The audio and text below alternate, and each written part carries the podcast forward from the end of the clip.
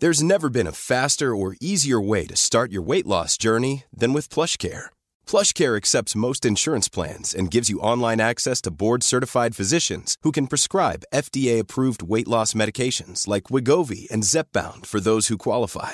Take charge of your health and speak with a board-certified physician about a weight loss plan that's right for you. Get started today at plushcare.com slash weight loss. That's plushcare.com slash weight loss. plushcare.com slash.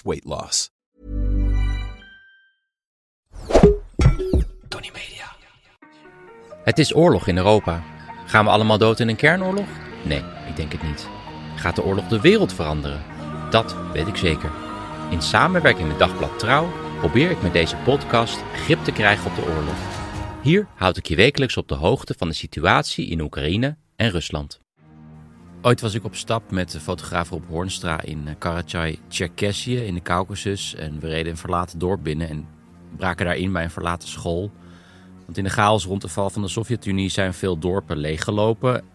Ja, dit soort dorpen zijn niet heel ongewoon, maar in die school leek het wel alsof iedereen ja, die school hals over kop had verlaten. Op de schoolbanken lagen nog schriften, aan de muur hing nog Lenin. En op het schoolbord stond nog de wiskundeles met de datum erbij, 23 november 1991. En ik moest denken aan dit schoolbord toen ik een reportage las in de Wall Street Journal over een schoolgebouw in Origiv, niet ver van het front, in de buurt van Zaporizhia. Dat is trouwens een heel mooi stuk. Ik zal het jullie nog even cadeau doen. Ik zet de link in de show notes. In ieder geval van de 14.000 mensen die woonden in Origiv bleven maar 2000 over. En op dit moment wonen de meeste van hun in de kelder van het schoolgebouw. Want ja, dat dorp wordt voortdurend gebombardeerd door de Russen. En die hebben daar een soort van commune gemaakt, compleet met wasmachine en een leiding naar een waterbron. Een Starlink systeem voor internet en zelfs een kinderbioscoop. En op één foto in het stuk zie je een schoolbord met huiswerk erop voor de volgende dag. Het huiswerk is dat ze een essay moeten schrijven met als onderwerp Papa kocht kunstschaatsen voor Olha. En de datum stond er ook bij. En dat was 23 februari 2022. één dag voor de invasie van Rusland. De dag dat het normale leven in Oekraïne ophield te bestaan. En dit is wat er gebeurde in week 5 van het tweede jaar van de oorlog. De situatie in Bakhmut en Avdiivka is nog steeds moeilijk voor het Oekraïnse leger. In Avdiivka worden nu ook reddingswerkers geëvacueerd, die bijvoorbeeld mensen uit brandende huizen redden na een bombardement. Dat laat zien hoe moeilijk de situatie daar is. Ook journalisten en fotografen worden uit de stad geweerd. Daar heb ik het straks trouwens nog over met fotograaf Eddy van Wessel, die regelmatig naar Oekraïne afreist en onlangs een zilveren camera vond voor prachtige foto's, onder meer vanaf het front. Opvallend is ook dat strijders van Wagner zijn opgedoken aan het front in Avdiivka. Zo dook er een overlijdensadvertentie op van een Wagner-strijder, een Yevgeny Malgotin. Die zou op 20 maart in Avdiivka om het leven zijn gekomen.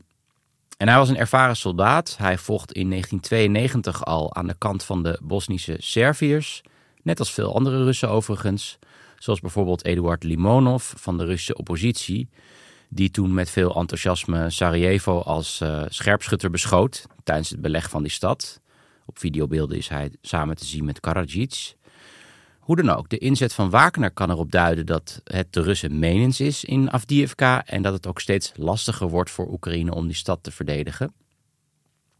Intussen bracht president Zelensky een bezoek aan Bakhmut, waar volgens de Oekraïnse legerleiding de meest intense fase van de strijd is aangebroken. Als dat nog betekenis heeft, want ja, die strijd is al maanden intens. Zelensky bracht ook een bezoek aan de stad Zaporizhia samen met het hoofd van het internationaal atoomagentschap. En 50 kilometer verderop, in door Russen bezet gebied, ligt namelijk de Zaporizhia kerncentrale. En er is de vrees dat, ja, mochten de Oekraïners een tegenoffensief beginnen, dat dat een gevaarlijke situatie op kan leveren met ja, een kerncentrale in de frontlijn. Ze zijn vooral bang dat de aanvoer van koelwater stopt en dat je een meltdown krijgt in de grootste kerncentrale van Europa. En de verwachting is dat de Oekraïners juist hier in het zuiden hun tegenaanval in gaan zetten. Maar die Oekraïners zijn deze oorlog wel vaker onvoorspelbaar geweest over de plek waar ze aanvallen, dus ik zou er niet zo zeker van zijn. Gisteren kregen de Oekraïners in ieder geval een aantal felbegeerde Leopard-tanks binnen. Van Duitsland onder meer. En ook Challenger-tanks van Groot-Brittannië. En die kunnen zo'n offensief makkelijker maken. Vooral omdat de Russen al een half jaar ja, heel veel uh, posities hebben ingegraven. Ze hebben betere verdedigingslinies. En die Oekraïners hebben iets nodig om daar dan straks doorheen te breken. Nou, die westerse tanks die zijn superieur aan alles wat Rusland nu op het slagveld heeft. Sterker nog, deze week doken er T-54 en T-55 tanks op aan de Russische zijde. En dat model van de T-54, dat stamt nog uit 1946. Ik maak geen grap. Dat is dus, ja, nou ja, heel lang geleden. Het laatste exemplaar werd gemaakt in 1981. Dat is meer dan 40 jaar geleden dus. Dus ja, ik denk dat zo'n Leopard tank er gewoon overheen kan rijden. Het is in ieder geval een teken dat de aanvoer van oorlogstuig aan de Russische zijde niet oneindig is. Gaan we door naar de Russische media.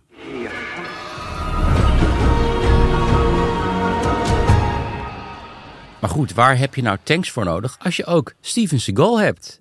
Ik besteedde in week 51 al aandacht aan een bijzondere band van acteur Steven Seagal en Poetin.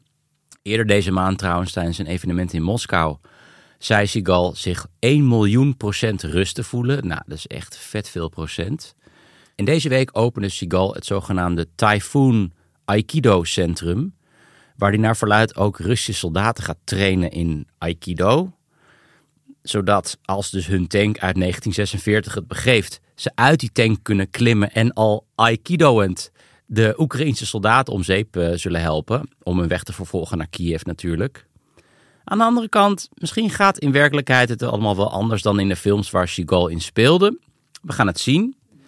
Het Oekraïense ministerie van Defensie zei in een reactie te hopen dat Russische soldaten ook de manier van rennen overnemen van Seagal.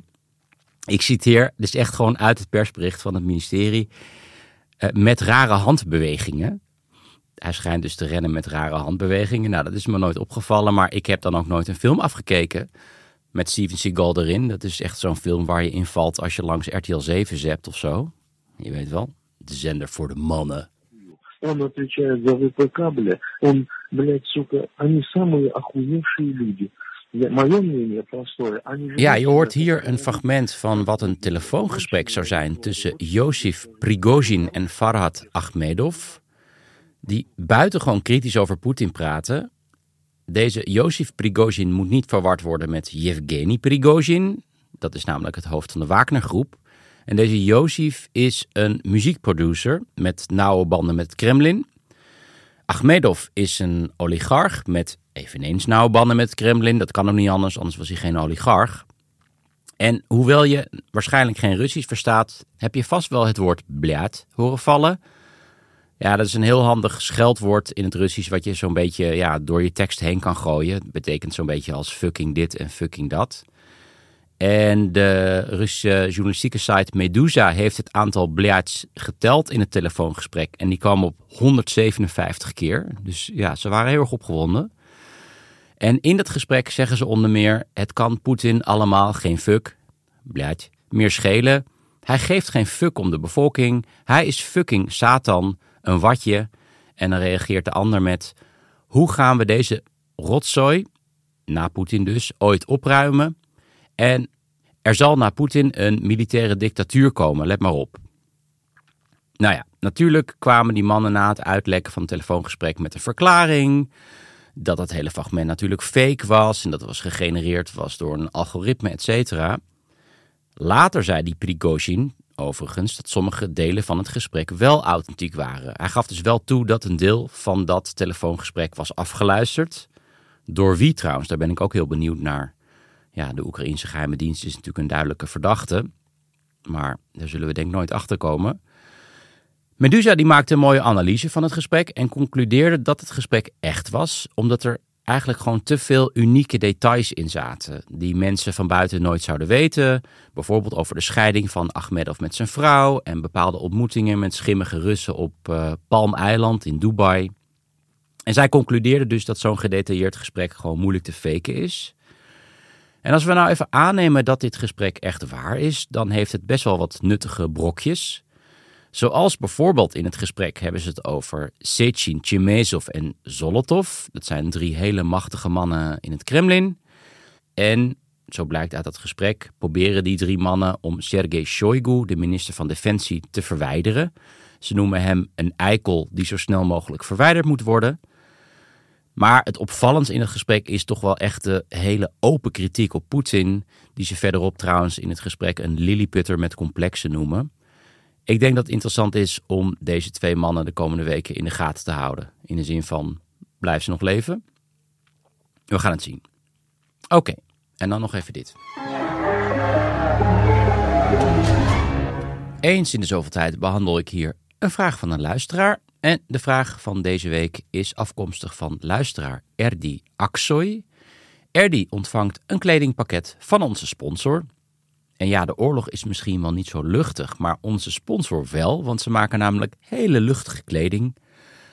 En het gaat natuurlijk over Bamigo, jullie hadden het al geraden. Het kledingmerk van de toekomst met boven- en onderkleding, gemaakt van bamboe. Bamboe is de meest zachte stof verkrijgbaar, wat zorgt voor een geweldig comfort. Het is absorberend en ademend, waardoor je de hele dag fris blijft. Met meer dan 15.000 beoordelingen krijgt Bamigo een gemiddelde beoordeling van maar liefst 9,2 van hun klanten. En de vraag van deze week luidt: Als fervent luisteraar van je podcast en als kleinzoon van een man die in 1944 moest vluchten uit Simferopol, dat ligt op de Krim, en in Turkije terechtkwam, ben ik benieuwd of jij denkt dat de Krim weer in Oekraïnse handen zal vallen. Mocht dit niet gebeuren, wat zal er gebeuren met de Krim-Tataren die nog steeds in dit gebied wonen? Nou, dank voor je goede vraag, Erdi. Dan moet ik misschien wat meer, eerst wat meer uit gaan leggen over die Krim-Tataren, want het zal niet voor iedereen bekend zijn. Want de Russen doen heel graag alsof de Krim altijd Russisch is geweest, vandaar ook die annexatie. Maar tot de eerste helft van de 19e eeuw vormden de Krim-Tataren de meerderheid van de bevolking op de Krim. Nou, daar kwam verandering in met de verovering van de Krim door het Russische Rijk. En de Russen probeerden toen die Tataren uit te roeien. Honderdduizenden zijn toen gevlucht, maar er bleven nog een aantal over. En in 1944, midden in de Tweede Wereldoorlog, was er een nieuwe golf van ja, deportaties en moorden. Officieel omdat die Tataren zouden hebben gecollaboreerd met de Duitsers. Net als trouwens overigens andere volkeren, zoals Tsjetsjenen en Ingusje, die zijn ook gedeporteerd. Maar in feite was dit ja, een nieuwe poging van Russificatie van de Krim. En die Tataren werden gedeporteerd naar Turkije, zoals bijvoorbeeld de grootvader van uh, luisteraar Erdi. Maar ook naar Centraal-Azië. Om een voorbeeld te geven, in aflevering 1 van mijn nieuwe serie met Ruben Terlouw zit een directeur van een oude uraniummijn. En hij was ook een nakomeling van die Krim-Tataren. En zijn voorouders hadden dan geluk, want een derde van de Tataren kwam om bij de deportaties. Uh, want die gebeurden voornamelijk in veewagons. En ze belanden dan vaak op de ja, ijskoude steppen waar nog niet eens gulagkampen stonden. Er was gewoon helemaal niks. In ieder geval, toen Oekraïne onafhankelijk werd, keerden veel Krim-Tataren terug naar hun geboortegrond. Tot dus de Russen in 2014 de Krim annexeerden. En vanaf dat moment worden zij opnieuw vervolgd. De Tataarse media zijn nu verboden, hun parlement is ontbonden. En eigenlijk iedereen die zich tegen de Russen verzet, wordt vervolgd. Krijgen lange gevangenisstraffen of erger nog, die verdwijnen zomaar. Dat gebeurt ook uh, regelmatig. Dit eigenlijk allemaal om het narratief vol te houden dat de Krim Russisch is en altijd Russisch is geweest. Terwijl dus de Krim-Tataren de oorspronkelijke bewoners zijn van het eiland. Of schiereiland eigenlijk. En natuurlijk verlangen ook zij naar de bevrijding van de Krim. Sommigen van hun vechten aan Oekraïnse zijde. En ja, of die Krim ooit bevrijd zal worden, wie zal het weten. Maar één ding weet ik wel, niets is onmogelijk in deze oorlog. Hoe dan ook, Erdi bedankt voor de goede vraag. Wil je nou ook een kledingpakket van Bamigo winnen? Stuur dan ook je vraag. De e-mail staat in de show notes. Maar je kan natuurlijk ook zelf kleren bestellen. Bij Bamigo begin eens met een van de essentials, zoals boxershorts, sokken, truien of loungewear. Luisteraars van deze podcast krijgen een korting op hun eerste bestelling met kortingscode Jelle20. Bij mij in de uitzending is fotograaf Eddy van Wessel. Welkom, Eddy. Dankjewel Jelle. Uh, de foto's van Eddie uh, die worden onder meer gepubliceerd in Dagblad Trouw, maar ook in Paris Match en Washington Post. Onlangs won hij een zilveren camera voor de vierde keer overigens, wat nog nooit eerder was gebeurd, volgens mij. Toch? Nee, nee, dat is een, is een, is een record. Is een record. En even een cita klein citaat uit het juryrapport. Iedere foto slaat een nagel in je ziel. Uh, ik ga het met Eddie hebben over de foto's die hij heeft gemaakt in Oekraïne. Um, om te beginnen, we hadden vorige week Kees van der Laan, hoofdredacteur van Trouw, in de uitzending. Hij vertelde me dat je een nieuwe auto had gekocht, omdat je tegen een tank was aangereden. Ja, klopt. En ik kan, ik kan, me, er, Ja. ik kan me moeilijk een scenario voorstellen dat zoiets gebeurt. Vertel eventjes hoe dat gebeurt. Ja, nee, als je, als je in Oekraïne rondrijdt, kun je, kun je het je wel voorstellen. Er staan namelijk heel veel voertuigen gewoon langs de weg. Eh, de wegen zijn ontzettend slecht. Er Ja. wordt natuurlijk geen onderhoud gepleegd. Dit was een Russische tank. Ja. Uitgebrand, eh, in het donker. Rijd dus nooit in het donker. Het regende. Ik reed met een oude Skoda. Vol gas door de blubber om mijn vaart te houden. Want anders zou je met het ding vast komen te zitten. Ineens uit het niets ja. de Russen. Oké, Ze staan midden op de weg. En ik probeerde hem nog te ontwijken. Maar ja, eh, je knalde er tegenaan. er tegenaan, hele zijkant in elkaar. En eh, nou ja, goed. eh, hij, hij heeft me uiteindelijk wel thuis gebracht. Eh, maar eh, Hij als in... hij in, als in auto. Ja, Eh, oké. de auto heeft me wel Ja. teruggebracht. Ja, Het kan ook een zij zijn. Ja, Of een het. Maar in dit geval eh, deed hij het nog wel. Oké. En ja, hij staat nu op de sloop. nu is je aan vervanging toe. Maar je hebt wel gewoon voor de rest van je leven een goed verhaal voor feestjes en partijen. Super Dus, eh, stoer, ja. Maar ik denk dat jij sowieso echt wel plenty verhalen hebt voor feestjes en partijen. Ik denk niet dat je daar echt onverlegen zit. Nee, maar, maar met een auto tegen een tank aan, dat doet Dat- het wel goed hoor. Dat is echt Daar heb je wel bonuspunten ja, mee. Dan, kan je altijd overtroeven op feestjes. Je hebt wat A4'tjes meegenomen. wat wat heb je allemaal ik- voor je liggen? nee, het verbaasde mij een beetje. Ik, ik, was, eh, ik heb geprobeerd in Afdivka te komen eh, de laatste keer. En ik ben omgedraaid omdat het echt levensgevaarlijk was. ja, Ehm, en ik, zie, ik zat nu, nu eigenlijk de live map en de deep state map met elkaar te vergelijken. Dat is voor de insiders die misschien willen volgen hoe, hoe, de, hoe, hoe de situatie zich eh, ter plekke ontwikkelt. wat is het verschil tussen een live map en een deep state map? Eh, de ene is een app en de andere is een, een online. En ze, maar ze hebben allebei halen ze hun informatie eh, van, van eh, eh, Telegram en eh, van, van eh, openbare bronnen. Oké. En toen verbaasde het mij in hoeverre op het ene kaartje, in dit geval was het de live map, die eh, ik over het algemeen eh, pro-Oekraïens vind. Mhm. Het meest pro-Oekraïens. z- Zie je echt dat, dat eh Avdivka bijna helemaal omsingeld is. Mhm. En de weg hier waar ik inderdaad ook omgedraaid ben, is nu in Russische handen. Oh. En dan ga je naar de deep state map en daar kan je echt nog aan alle kanten eh, op je gemakje Avdivka in fietsen. Ja, Ehm, maar zoals ik weet is de werkelijkheid eh, dus, eh, dus anders. ja. Maar het verbaasde mij hoe groot dat verschil was. Dus ik denk, ik, ik print dat even uit om het ook door, tot mezelf door te laten dringen. Ehm, ja, in hoeverre informatie eh, eh, gemanipuleerd wordt in deze Ja. oorlog. Ja, want de eh, Oekraïners zijn natuurlijk ook niet volledig te vertrouwen in hun informatievoorziening. Nee, en dat is Ja. soms best wel zwak uitgedrukt wat je nu zegt. Ja, ja. Ja. En dat, dat kan voor jou een verschil maken tussen leven en de dood. Ja, inderdaad, want ik, ehm, ik kwam met Voeledar, wat op zich al een, een redelijk spannende plek was. Jazeker. Eh, en toen dacht ik van nou, ik doe ook Afdivka er nog even bij. En dat zijn hele gevaarlijke gedachten. Ja, zeker als je met je eigen auto bent. En ik werk met een tolk natuurlijk.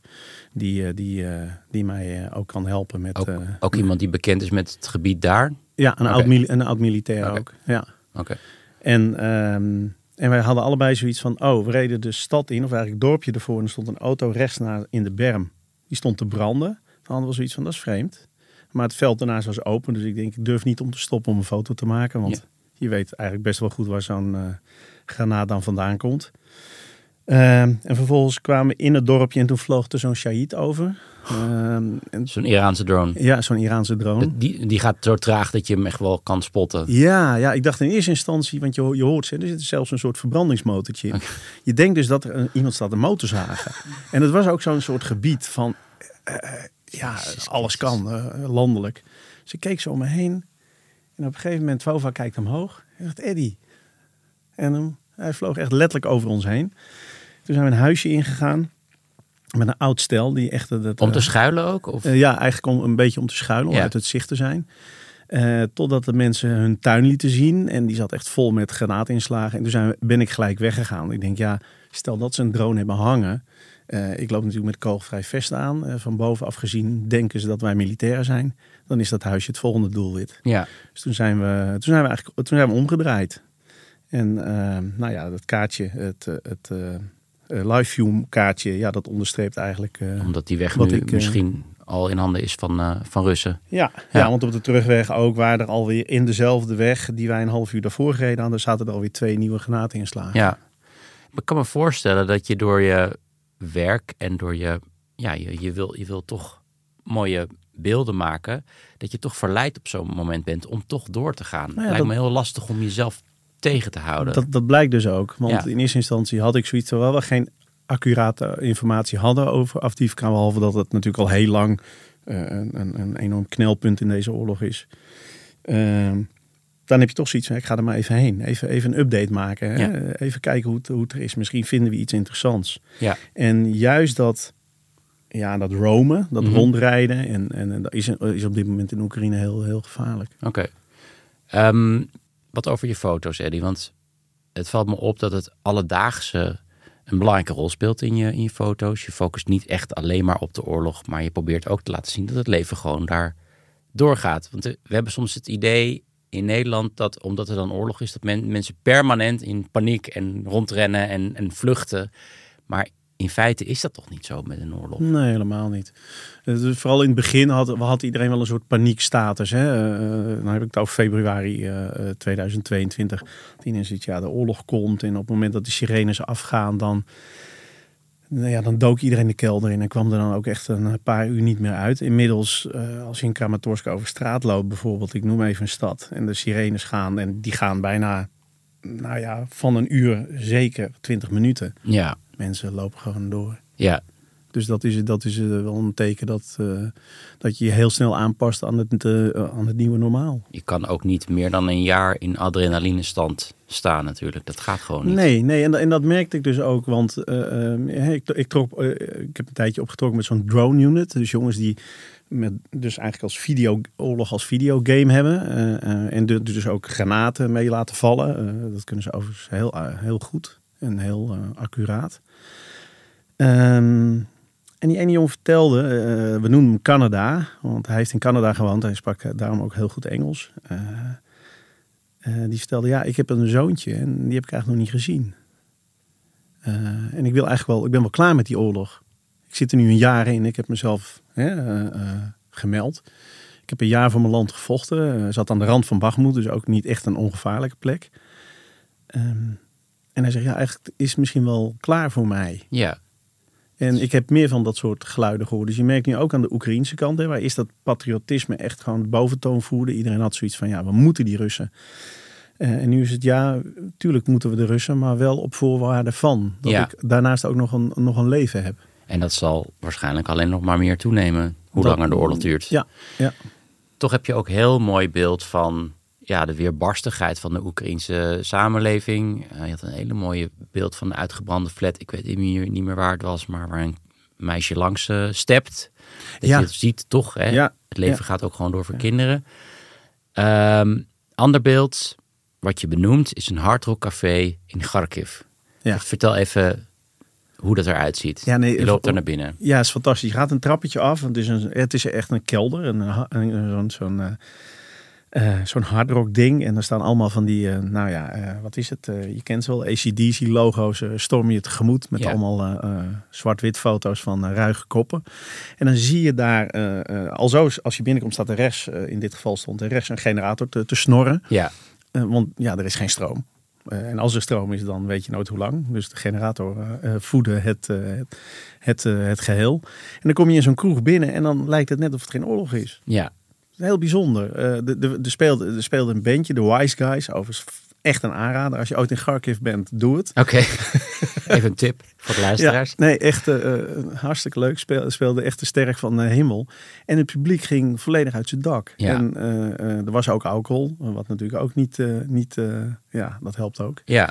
Uh, en er werd ook wat geld ingezameld. Want er is natuurlijk eigenlijk altijd een doel wat gekoppeld mm. is aan zoiets. Mm. Uh, waarschijnlijk voor, uh, ik geloof, voor een of andere raket. Of een, ja.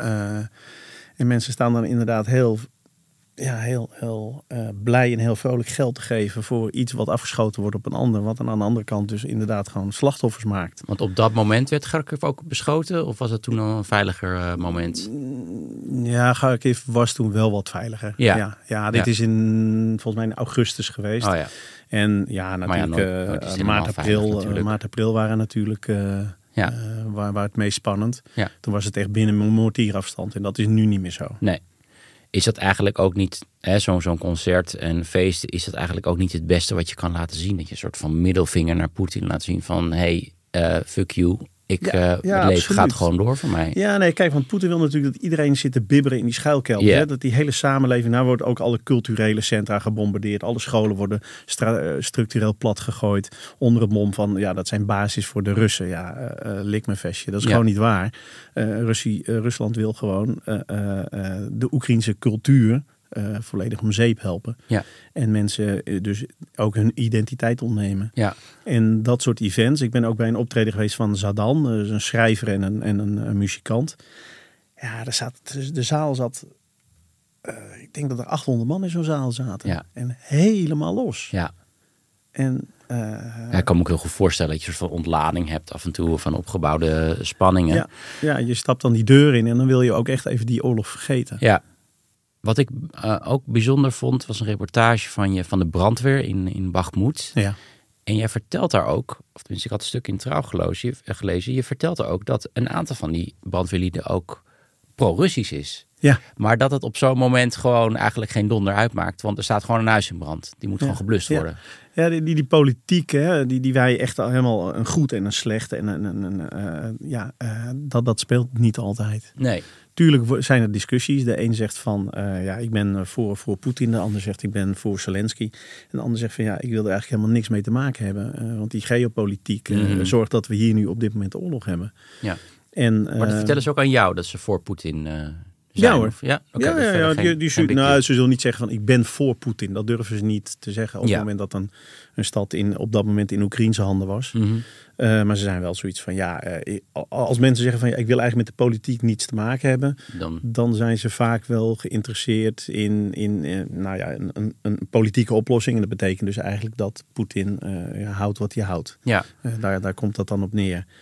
Maar dat is Ehm, enigszins toch een eendimensionaal beeld dat wij hebben. Van, wij hebben het idee van, oké, Bakhmut wordt aangevallen door de Russen. Dat moet beschermd worden, want het zijn allemaal mensen die, die heel erg voor Oekraïne zijn. Maar het, de werkelijkheid is natuurlijk Het genuanceerder is helemaal dan dat. niet zo natuurlijk, want, want eh, heel veel families hebben ook gewoon, de helft van de familie woont in Rusland. Ja, Dus eh, ja, dat, dat kun je niet zo zwart-wit zien. Nee. Eh, heel veel mensen zijn met een Rus getrouwd.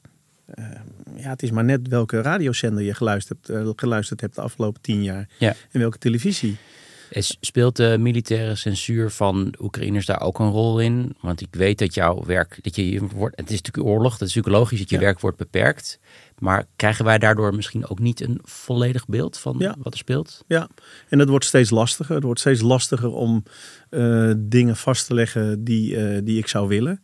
Ehm, bijvoorbeeld dingen met het leger meegaan. Stabilisatiecentra, hè, wat dus de, de noodhospitaal zijn, zijn voor de pers eh, al, al een behoorlijke tijd gesloten.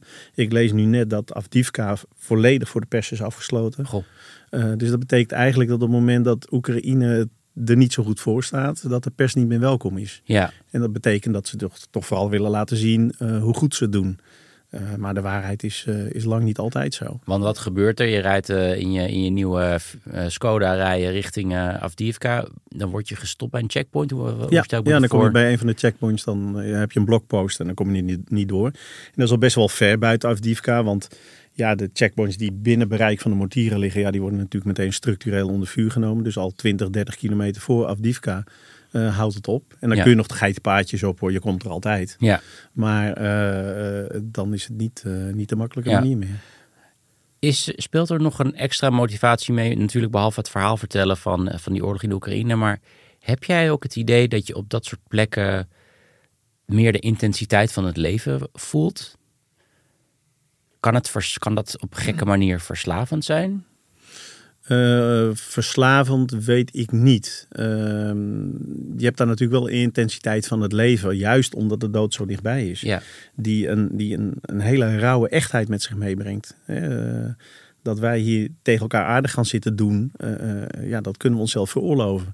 Maar op het moment dat jij niet weet of je over een uur nog leeft, dan zal het je niet boeien hoe ik jou vind en hoe Ja. jij mij vindt. Dus ehm, Dan geniet je ook meer van dat ene uur. Dat Want ene je, uur, Ik denk ja. dat je misschien je laatste uur is. Ja, het is, het is intenser. Maar ik eh, merk ook wel dat als je met je camera eh, onderdeel wordt van wat zich daar afspeelt, dat je dus ook die intensiteit meeneemt. En ik denk dat dat uiteindelijk wel verslavend is. Misschien niet hè, de adrenaline waar iedereen het dan zo graag over heeft, maar uiteindelijk dat je een beeld maakt die er iets toe doet. Ik denk dat dat inderdaad iets is wat je heel graag Ja. weer wil doen. En je merkt dat je die foto's eh, op andere plekken minder makkelijk maakt. Ja, Of soms maak je een heel ander beeld. Hè, zoals een, een beeld van mensen die afscheid nemen op een perron. Die net zo mooi is, maar waar helemaal geen geweld in zit. mhm. Eh, maar als je zegt van ik wil de oorlog verslaan, dan moet je het ook goed doen. Je kan een oorlog nu eenmaal niet vanaf de zijlijn eh, volgen. Nee. Dat, dat, althans, zo zie ik het als fotograaf. Ja. En dat levert absoluut een mooi beeld op.